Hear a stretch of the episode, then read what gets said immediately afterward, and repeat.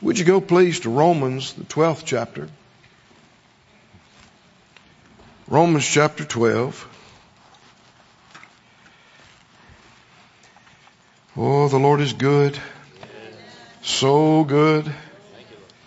Thank you, thank you. Thank you, thank you. And we are blessed.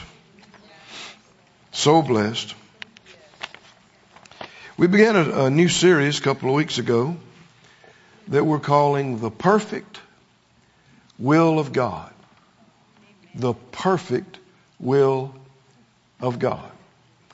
We get that phrase from this 12th chapter of Hebrews and the first verse, if you look there, Romans 12, 1. He said, I beseech you therefore, brethren, by the mercies of God, that you present your bodies a living sacrifice, holy, acceptable to God, which is your reasonable service. Verse 2. And be not conformed to this world. Now that means you could be, even as a believer. Um, there are a lot of people that get saved, but they never grow in Christ likeness. They're never fed. There's a lot of people that get born again. They, they come under conviction. They see their lost condition. They receive Jesus. They're gloriously born again. They know something amazing has happened to them. And they're on a, a euphoric high for a few days. And then they just kind of fade back into the world. They don't go to church anywhere. They don't feed on the scriptures. They don't learn how to pray. They don't learn how to live by faith. And they are saved, but they are conformed to this world. If you look at their lives and look at the life of an unbeliever, they look very much alike. Well, you can see it. Don't be conformed to this world. You must be able to be conformed or he wouldn't say, don't be. And he's writing to the saints that are at Rome, saved people. Be not conformed to this world, but be ye transformed. That's a wonderful word. Transformed. It's, uh, we, we get the word metamorphosis from the Greek word that's translated this. It's like what happens when a caterpillar turns into a butterfly. Not just a little change. Big change. Uh, be um, transformed by what? The renewing of your mind that you may prove what is that good and acceptable and perfect will of God. How are we going to prevent being conformed and just absorbed into this non-believing world? Well, we're going to be transformed instead of conformed. How, how's that going to happen? By the renewing of our mind. Well, what, what does that involve? The renewing of our mind involves us discovering and being confirmed in what is the good and acceptable and perfect will of God. If you don't know the will of God, you don't know what to receive and what to resist. If you don't know what's the will of God and what's not the will of God, you don't know what to fight for and what to fight against. And there are two great errors in the world, and you find it in the church. Excuse me. Let me take a sip here. Two great errors. And that is one, that everything that happens is the will of God. Well, if that's true, why do I need to discover and test and prove what is the good and acceptable and perfect will of God. If it's all the will of God, yeah. I don't need any discernment to find out what it is. But then also, a whole lot of people, a lot of people believe that the, the will of God is too complex and too mysterious for us to even understand. So I can't understand what the will of God is. It's, it's above my pay grade, so to speak. Well, Ephesians says, you know, we looked at this last week.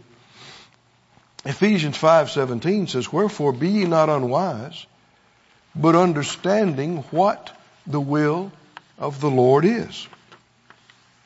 Does the Lord want me to understand what his will is? He said, "Don't be foolish. Don't be unwise. Not knowing the will of God is being foolish and being in the dark." And you'll find this is one of the biggest issues in life. Is God real? Does He exist? And then after that, what's His will? What is His will? Well, the scripture tells us that we're to pray, among other things, for our leaders, for kings, for all that are in authority, that we may lead a quiet and peaceable life in all godliness and honesty and that people may come, you know, to the knowledge of God. This is the will of God. I said, this is the will of God. War is not the will of God. The destruction and the chaos is not God's will. If you want to see God's perfect will, go to the very beginning of the book. Before the fall. God made everything the way He wanted it to be. And he looked at everything that he had made and he said, is good. It's good. It's good.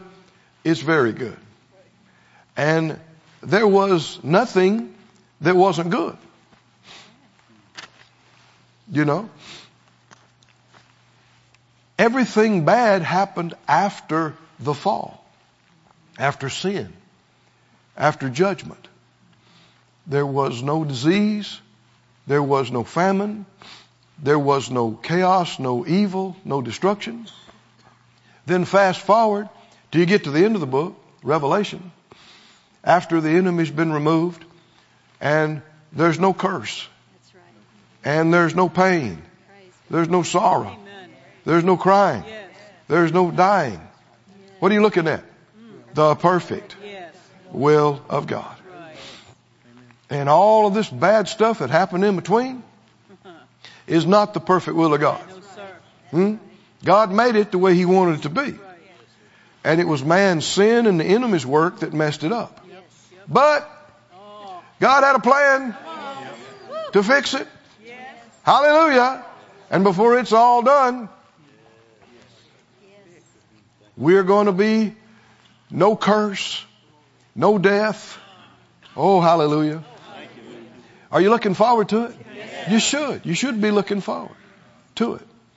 Now you got a job to do in these days while you're here. This is the shortest thing you and I will ever do. This life. If you live a hundred years plus, it's like a vapor, the scripture said. It appears, it's like a morning mist. Now you see it? Well, what happened to it? It's gone. That's our earthly life. And so you don't want to rush getting out of here. You don't want to leave before you're done. No. That's right. You're not just here to bide your time. You're here to accomplish something. Yeah. And your graces, your gifts, whether you've acknowledged them or developed them or not, are beneficial to the body of Christ in some ways. And you've got to just make yourself available. And uh, you know what that man was saying that that's out of prison in the halfway house. Now, that's exactly the right idea. He, he said he's available. Is that right? And he's uh, volunteering for things and, and, and there's no job that's too lowly for him. He's, he's happy to do it. That's how you get promoted. That's how you don't waste your days sitting around waiting to be noticed, bored and all this stuff. No, put your hand to something. And that gives the Lord something to prosper. So, uh, um, Look at, look at this again, Romans 12, verse 2. Excuse me. He said, don't be conformed to this world. Everybody said out loud, I choose, I choose not, to be, conformed to this world. I, choose to be transformed, by the renewing. Of my mind. now what's going to accomplish that? The renewing of your mind. Keep reading that I may prove, that word prove means test and decide what is that good and acceptable, perfect will of God. The thing that's going to renew your mind is finding out the will of God. Mm-hmm. Is everybody awake? Yes, don't miss this. Don't skip this. Don't let this be too simple for you. Right. The thing that's going to renew your mind is finding out what's God and what's not God. What's God's will and what's not God's will. What pleases Him and what doesn't please Him. And where are we going to find that out? We're going to find that out in His Word. His Word is His will. And we're going to find that out in daily life, in, in every uh, decision, in every uh, situation, by the Holy Spirit, who authored the Word. He's living inside us and He will lead us in line with the Word and also give us a personal particulars and details. It'll all be in line with the written Word, but there are things, there, there are times you need particulars. You know, is it God's will?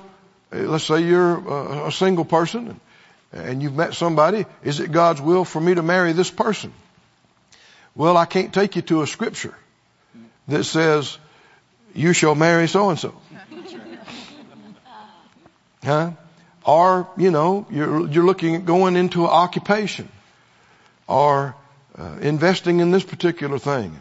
Uh, I can't find a scripture necessarily that, that has your name and has the name of that and, but you need to know the will of God. Is it God's will for me to do this? or is it not? It be, you and I getting the will of God begins with a heart set. Look, look with me if you would at two openings. Go to Isaiah, the first chapter. And then we'll be th- turning over, I think, to uh, John, the seventh chapter. Isaiah 1,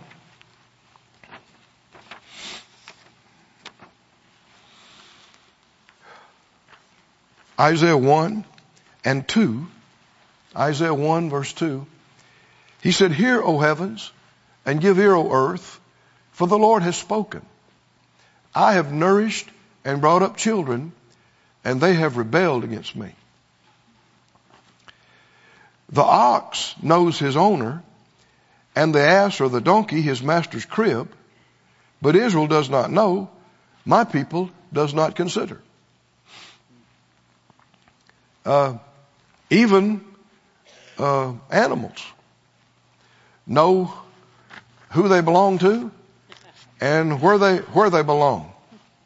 In the barn, in in the stall. Yep. And God says, My people don't know who they belong to. My people don't know who their who their maker is. Who their owner is. Why? You know, Jesus is not just our Savior. He's our Lord. Lord means He's in charge, not you. You're not Lord. He's Lord. You're not in charge of your life. He's in charge of your life. Now this is not the way many people live, but it's the way it's supposed to be. But the Lord's not going to force anybody to do His will. You have to want to find His will. If you skip on down to the 19th verse, see, he was talking about the same thing. Verse 19, if you be willing and obedient, you shall eat the good of the land. Are there benefits to being willing to do His will? And, and seeking and finding and doing His will. Willing and obedient. Notice which came first? Not the obedient, but the willing. The willing came first. Why? Because the Lord knows our hearts. And He knows whether you're willing or not. He sees, you know, right down into us.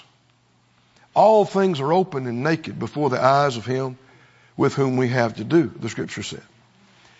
And if He knows you don't want to hear it, if He knows you're unwilling to do it, is there any point in Him even having a conversation with you about it? Because you don't want to know the will of God. And so there's, He, you know, maybe people, people around you, they don't know that, but He knows. So He knows whether it do any good to talk to you about it now or not. The reason many have not discovered the will of God in their life is because they've not yet become willing to do it. You've got to become willing to do it. Somebody says, do what? Exactly. exactly. Well, how am I going to be willing to do something and I don't even know what it is? You got to trust the one who would be telling you. That's the thing. So here we are, all the way back to faith. Again. Seems like we just keep coming back there, don't we? Another word for faith is, is trust. Trust. It's a matter of trust that He's not going to tell me to do something that's just going to be bad or that's just going to hurt me. Or even if it requires initial sacrifice, I'm going to wind up way better in the end than I would have. Do I trust Him? is the question. And he requires that trust before he reveals the next part of his will to you. So this is how you find the will of God. Now we know you can find in the Word. It is God's will for everybody to be saved. He's not willing that any should perish. Healing is His will. You can find that in the Word. Deliverance is His will. Having all your needs met, that's His will. Having peace of mind, having joy, that's His will. But now we're talking about the specifics of where you go in life, what you do, and who you do it with. These are things you need to get by the Spirit, from the Holy Spirit. Because even millions of Christians are absolutely wasting decades of their life. Starting on this endeavor, only to realize years into it, ah, this is not what I want to do. Okay. Starting over in this thing, and then realize, no, I don't like that either. We don't have decades to waste. Hmm? And re- the reason why that is so common is because people start with the wrong priority. What do I want to do with my life? Eh, wrong question. Huh? And even Christian parents are enforcing this bad idea. They're telling their little children. They're telling their, their little sons and their little daughters, their young children, you know, honey, you're, you're amazing. You're smart. You're this and that. You can be anything you want to be when you grow up. No, they can't. Not in the perfect will of God, they can't. Now you can, because the Lord won't force you. You can try anything you want to do. And you can waste half your life trying to figure out who you are and what you should be and do. But as a, as a child of God, as a Christian, that's already been decided for you. It's not up to you to decide what you want to be and do. It's up to you to discover what God has already ordained for you and I to be and to do. And then follow it out. Follow it out. Follow that path. The path of the will of God. Follow that path of light that gets brighter and brighter through the full day sun. Hallelujah. Follow that path. The perfect will of God. Hallelujah. We talked about this last week. I mean, where is the safest place on earth? Anybody know? It's not a geographic location. It's not the per, it's not the place that has the lowest, you know, demographic crime rate. Huh? Somebody said, well, we only had one, you know, crime. Well, yeah, but if that's you. Low numbers, well, it was a big number to you. the, uh, what's the safest place on earth? Come on, come on, help me out. The biggest thing you should depend on is the protection of God. The keeping of God, His angels, and His Spirit. Where are you going to have that fully? In the perfect will of God. Right? And so then where is the uh, most dangerous place on earth? huh? Out of the will of God. Completely out of God's will, missing God, that's a dangerous place to be. Why? Because you are exposed. You get over on the enemy's territory where he can get to you, where he can access, access you. Disobedience makes us vulnerable. Disobedience exposes us. I want to be safe. How about you? I want to be kept. Where is the most fulfilling place? The most peaceful place? The most satisfying, joyful place? It's in the middle of the perfect will of God. Where's the most miserable place? Huh? Most frustrating place? Somewhere you're not even supposed to be trying to do something you're not even graced to do. Huh? And you can blame it on everybody. Why don't these people like me? And why won't they help me? You ain't even supposed to be there, silly. You're just aggravating everybody. Huh? Now you're laughing, but that describes millions of Christians. Why won't the Lord help me? Why won't He help you miss Him? Why won't He help you get out of the will of God and stay out of the will of God? He's not going to help you do that. So no, it's not up to us to decide what we want to be and do and then get God to help us do that. No. It's up to us to discover what God has already foreordained good works for us to walk in what He's already made us to be. He knew you before you were born. He sees the end from the beginning. He knows what you're good at and what you're not. Why? He made you to be good at that. He put that in you. Right? And there is a place where you fit. And there, and where your graces shine and manifest. That's where you want to be. I said, that's where you want to be. How do I get there? How do I get there? Well, I, one of the things that uh, the Lord dealt with me, go, go with me over to, to John 7 while I'm introducing this to you. I, uh, I got saved when I was a boy. Excuse me. Uh, and then when um, I was about, oh, Phyllis and I got married young. And in the first couple of years of our marriage, we found out about what people call the word of faith. And we began to, to feed on these things about faith and redemption. And looking back now, that's, that caused us to begin to grow.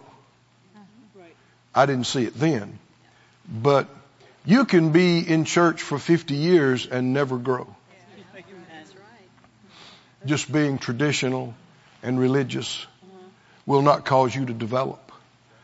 You can only be nourished up on the words of faith.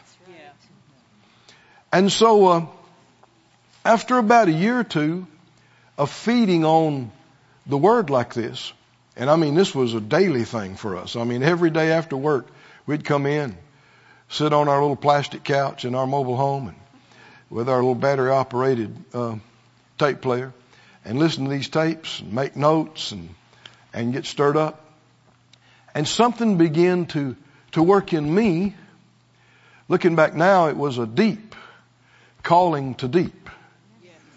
It was uh, what God had already prepared for me, calling for me. But I didn't know it. I had no plans to be a preacher.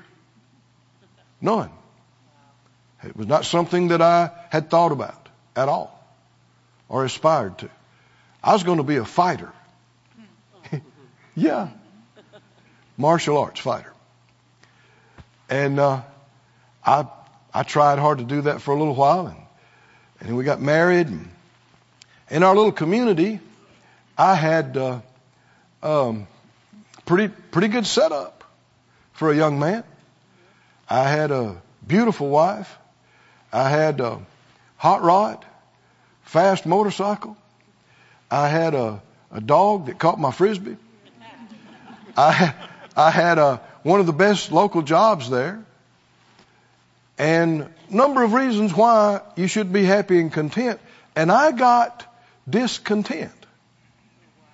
It really started, something started happening in me. Well, what is this? I mean, it'd get me up in the nighttime. I'm praying. Like I said, we're feeding on the word at the same time here. And I'd look up in the night sky and go, God, what? What is it? I didn't know what it was, but I knew it was something. Well, looking back now, there's a call on our life. I'm not supposed to just be there, stay there and be content with that. We're supposed to reach for something else. We're supposed to pursue something else. And the next part of the call was halfway across the country in Oklahoma. And I didn't even know about that yet. And, and, but I'm, I'm crying out to God. In John 7, are, are you there? In John 7, they said to Jesus, about Jesus rather, the elders and the doctors of the law and those guys, they marveled at his teaching and preaching. They said, uh, verse 15, they said, how does this man, uh, how knows this man letters, learning, having never learned? In other words, he didn't get that at our seminary. Where, where did he get all that? Where did he get all that? Because, I mean, Jesus was not, um, you know, he was not a trained uh, rabbi or, or scholar. He was the son of a carpenter. And so, Jesus said, verse 16, he said, my doctrine is not mine, but his that sent me. Now friend, this is, we will see this over and over and over again. Jesus said, I didn't come down from heaven to do my own will, but the will of him that sent me. He said, I do always those things that please him. I mean, right before he went to the cross, what was his prayer? Not my will, but your will be done. This is a, a a hallmark, a, a, a key part of Jesus' life and ministry is his absolute submission to the will of God. His complete submission and obedience to the will of God. His willingness to set his own will aside and choose the will of the Father. Now to be like Jesus is to be like this. And he said, my doctrine is not mine. I didn't come up with this. But his that sent me. And here's where, uh, where this part I've been referring to, verse 17. He said, if any man will do his will, he shall know of the doctrine, whether it be of God or whether I speak of myself. Now there's a whole lot here, but notice just this truth. This is everything the master spoke is absolute truth. Actually, if you look up this phrase in like Young's literal and others, it says, if any man wills to do his will. I think that's a more accurate way of reading this. If any man wills to do his will, what's the next phrase? He shall know. He'll know what? Whether it's of God or of man, we'll say. I speak of myself. How can you find out the will of God? Distinguishing it from what's just of man. It begins with a willing heart. Is everybody awake? I said it begins with a heart that is willing to do what he tells you before he tells you. Before you find out. I know uh, the Lord said this to me years ago, comparing it to radio waves. Uh, like even in your car or truck on the radio, you got the FM band, you got the AM band. Right? Well, can you pick up an FM station on the AM band? Uh-uh. and if you're on the AM band, you're trying to pick up an FM station and you can't get it. You say, well, I don't understand. Uh, why can't I get it? I need more power. So you get, you get more amps. Still not getting it. Well, I need a bigger antenna. So you put you some great big whip antennas on the back. And well, I need bigger speakers. So now you got these great big speakers. You got the whip antennas. You got the amps. I mean, it sounds like you're, you're frying bacon. Two blocks away. I mean, you got the system. But you still can't pick it up. You say, well, I'm too far away. So you pull up to the FM station and you put your bumper up against the building. Can you get it now? You still can't get it. You say, well, they must not be broadcasting anything. I don't know why the FM station won't, won't talk to me. No, nothing's wrong with the station. You're on the wrong band. Get it over on the FM band. Whoo, here it comes. It was there all the time. It was broadcasting all the time. You just weren't receiving. The problem was on the receiving end, not the sending end. And again and again, that's the case. And unwillingness and defiance, rebellion, disobedience put you on the wrong band. Put you on the wrong frequency. And it'll frustrate you. Why won't God talk to me? You're not on the right band. But as soon as you get the tuning knob of your heart and you become willing, then you start to receive the broadcast clear. What he's been saying all along. He didn't change. He didn't need to change. You can pick up the plan on the willing band. Can you see that? I said you can pick up the plan on the willing band, a willing heart. You know, Jesus would say, him that has ears to hear, let him hear. Well, he's not just talking about people that had physical ears or, or that their eardrums work, because most of them did. What's he talking about? What makes a hearing ear spiritually? And what makes a, a deaf ear? spiritually. It has to do with the heart. A willing heart makes a hearing ear spiritually. A hearing ear. So you, you begin with genuine willingness. You know, we, we sing it. We talk about these things. I'll go where you want me to go, dear Lord. I'll do what you want me to do. But so many times, if they actually heard something, they go, Oh Lord, you don't want me to do that, do you? Not really willing. I know, uh, talked about back at the beginning of Phyllis and I marriage and I got this discontent. I mean, I, I got a lot of things could make a young man happy. I got decent job. I got, you know, we weren't affluent by any means, but pretty good little situation. And, but I became discontent. It's, it's not enough. And this is where a lot of people get off. If they don't know to seek God and get His plan, eventually people start reaching out for things they shouldn't reach for and trying to fill that void. But nothing can satisfy you like the will of God. And so I begin to, to reach out. Lord, what? What is it?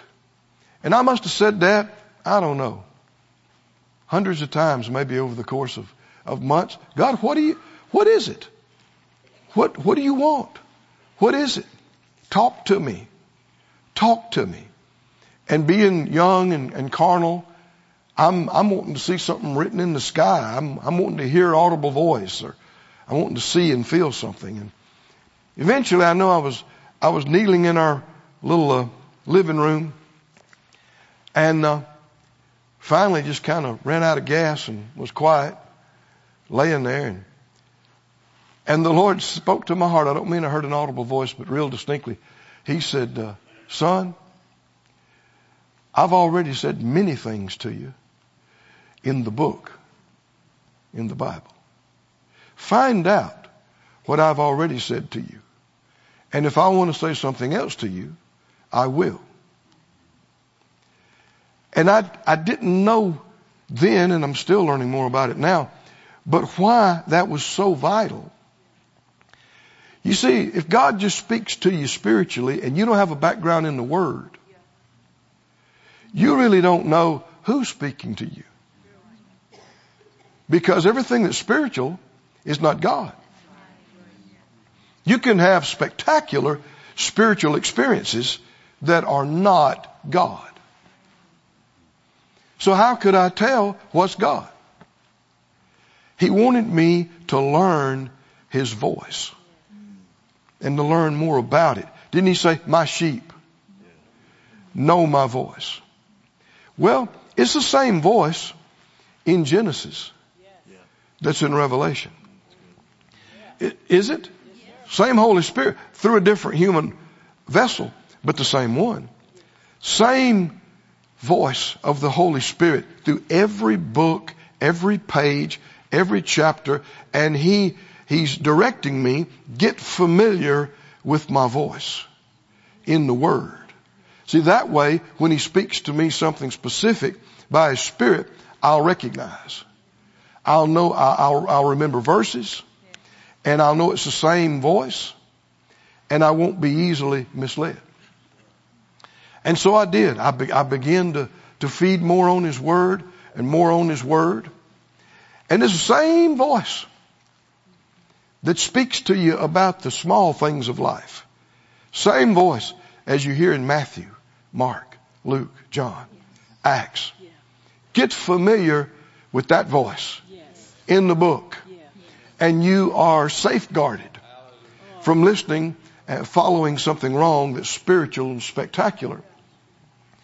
And so then, he, not too long after that, he began to deal with us about going out to a camp meeting, uh, Kenneth Hagin Ministries in Tulsa, Oklahoma. Looking back now, that was the will of God. for that part of our life. I didn't, we didn't know. We didn't know what it would lead to. But it took all the faith we had to go to that meeting. We didn't have a car that would make it that far, dependably. We just went these little short trips around the house, you know. And uh, so if you broke down, probably a neighbor would come by pretty soon, or somebody would help you, you know. But uh, and and the money to, for a room and, and, for gas and for food and and uh, it took all the faith we had. But see, God had been putting faith in us with the word we'd been getting. And we're learning what His will is and what's not His will. Our mind is beginning to be renewed. And, uh, you know, some folks eventually after we went there and, and, and what happened after that, people, some folks said, well, what, what's happened to them, you know? Keith and Phyllis, they've lost their minds. What are they doing? Go, well, see, that's the way the world thinks. Why would you do that? See, we're not, we're, we're breaking from conformity with the world. Can you see that? And so worldly thinking now doesn't understand how we think. So we got out to the uh, the meeting and uh, got lost almost every night going back to the hotel motel. We weren't used to the city, and uh, we just stayed at the at the convention center and ate those liquid nacho cheese things. and uh, they said they were uh, giving free tours out to the Rhema Bible Training Center campus during the meeting. In the afternoon, in between services, you could go. Wouldn't cost you anything. That's the only way we could have afforded it then. And so we had an impression that we should go. And so we went out there and they're touring us through the buildings and around the prop- property. And uh, I remember we got to SDC 2, Student Development Center 2, and the music department there. And I'm just standing there and the Spirit of God came on me. And I knew we were supposed to go there. We were supposed to come there. We didn't know that until then. So if you hadn't gone to the meeting, see, the will of God can be as simple as attending a service. And people say, well, what's the big deal about that? Well, you'll never know unless you do it. And so he leads in steps. Revelation into his perfect will is progressive by steps. And it takes faith to follow. And so uh, we stood there, and Phyllis and I both got quiet. We're just little country people. And how could you even do this? I mean, it took all the faith we had to come out here for a week. To move, to relocate, to pay tuition, you know, get a place to stay. I mean, all of that comes back to what? Willing and trust. Trust and willing before you even find out. And then trust to take the step and the next step. So we got on the bus. We're going back to the convention center downtown. And, uh, uh, it was summertime, middle of summer, and there's a oil refinery right, right across the river right uh, close to downtown, and it was kind of smelly in the middle of the hot summer. And uh, Phyllis said, no, we didn't say anything to each other for half the ride back. And then she says, did you ever know that you were supposed to do something and you didn't really want to do it? I played dumb. I said, huh? she said, it stinks over here. It stinks, talking about the oil refinery. And so, all the way driving back to Mississippi, um, we pondered this and we looked at it. We actually, uh, before the week was over, we went and talked to a um, one of the instructors. They had a booth set up out there about Rhema. You could inquire and talk.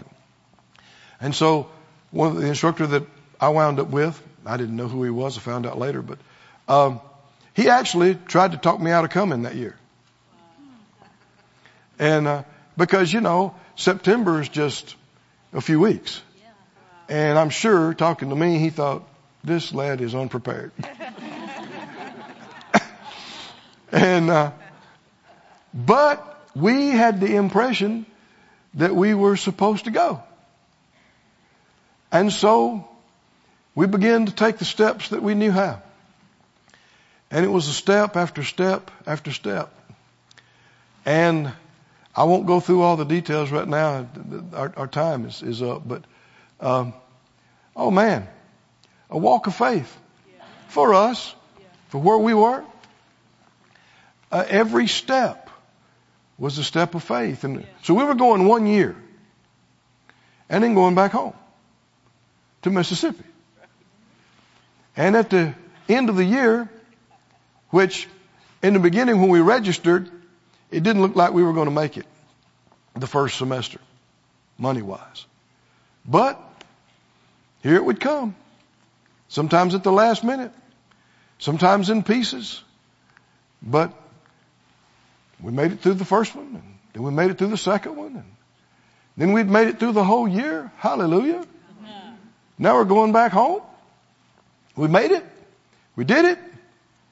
And through the first month or two of the summer there, before we made any changes, we began to get a little something. You better, you better ask me. You better check. You better check. And so we concluded, well, no, we're supposed to stay another year. And that turned into 20. 20. And it's been that way year after year. Now for 40 some years, step after step after step, we, after being there for 20 years, the Lord dealt with us to liquidate everything we had built up and our house that was our dream home that we had just gotten and all of that and come to Branson. Branson. We didn't know anybody here. The, the airport wasn't the best.